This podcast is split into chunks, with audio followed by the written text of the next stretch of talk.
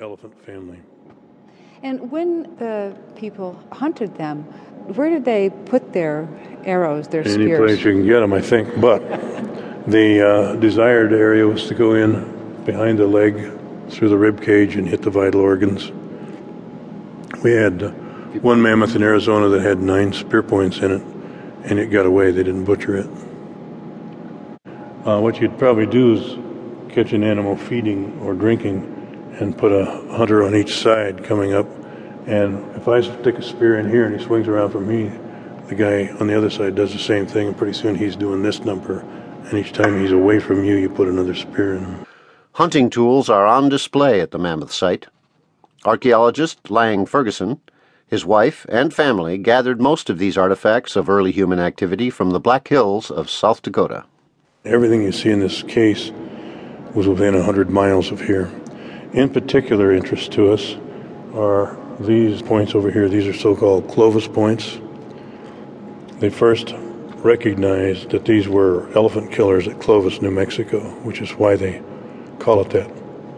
Actually, had found these with mammoths at, uh, in Colorado earlier, but they didn't uh, think that it could be possible that humans hunted mammoths.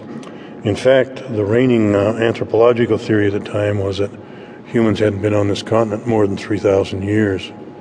And then here we see some points. They're called Folsom points. They're smaller than the Clovis, but they're a similar technique. These were found in a uh, bunch of extinct bison in New Mexico at a place called Folsom near Raton. And if people couldn't be here more than 3,000 years and these were extinct bison, there was something wrong. And, and the uh, paleontologists from the Denver Museum came down and were working on this site, and they, they verified that these were Pleistocene bison. And here were points in situ. So these people had to kill these bison. And the time span for people in the New World was expanded by 300%. And Clovis then recognized that people were killing mammoths, put it back even another two to 3,000 years. So radiocarbon years, we think about 11,500 for Clovis. For Folsom's about 10,000 radiocarbon years ago, and then they get younger and younger as you continue through here. And you go from mammoths to bison to anything you can catch.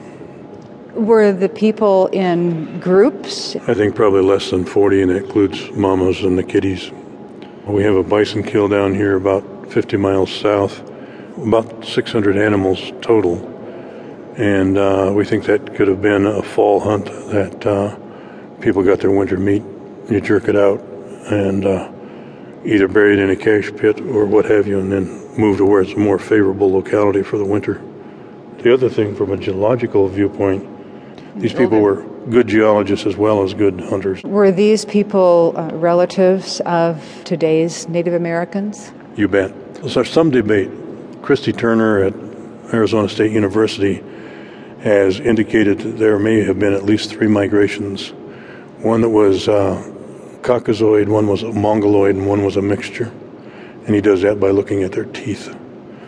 Scientist Paul Martin, in the March 2002 issue of Science magazine, uses a very conservative number of humans that could have caused the extinction of the Columbian mammoth. This theory states that a band of 100 people migrating from Edmonton, Alberta, 11,000 years ago, advanced to the tip of South America in about 2,000 years, hunting the Columbian mammoth to extinction. A video plays at the mammoth site to show visitors how the tools of these prolific hunters were probably made. Larry Walden demonstrates. Yes, we've used percussion method in order to reduce the size of the stone that we're starting with. This is quite a large stone, too thick. Well, now the percussion is taken care of. Now we're going to reduce this material with pressure flaking. And we're going to sharpen the edges, and we're going to shape the blade and prepare it for final operation, which is the flute.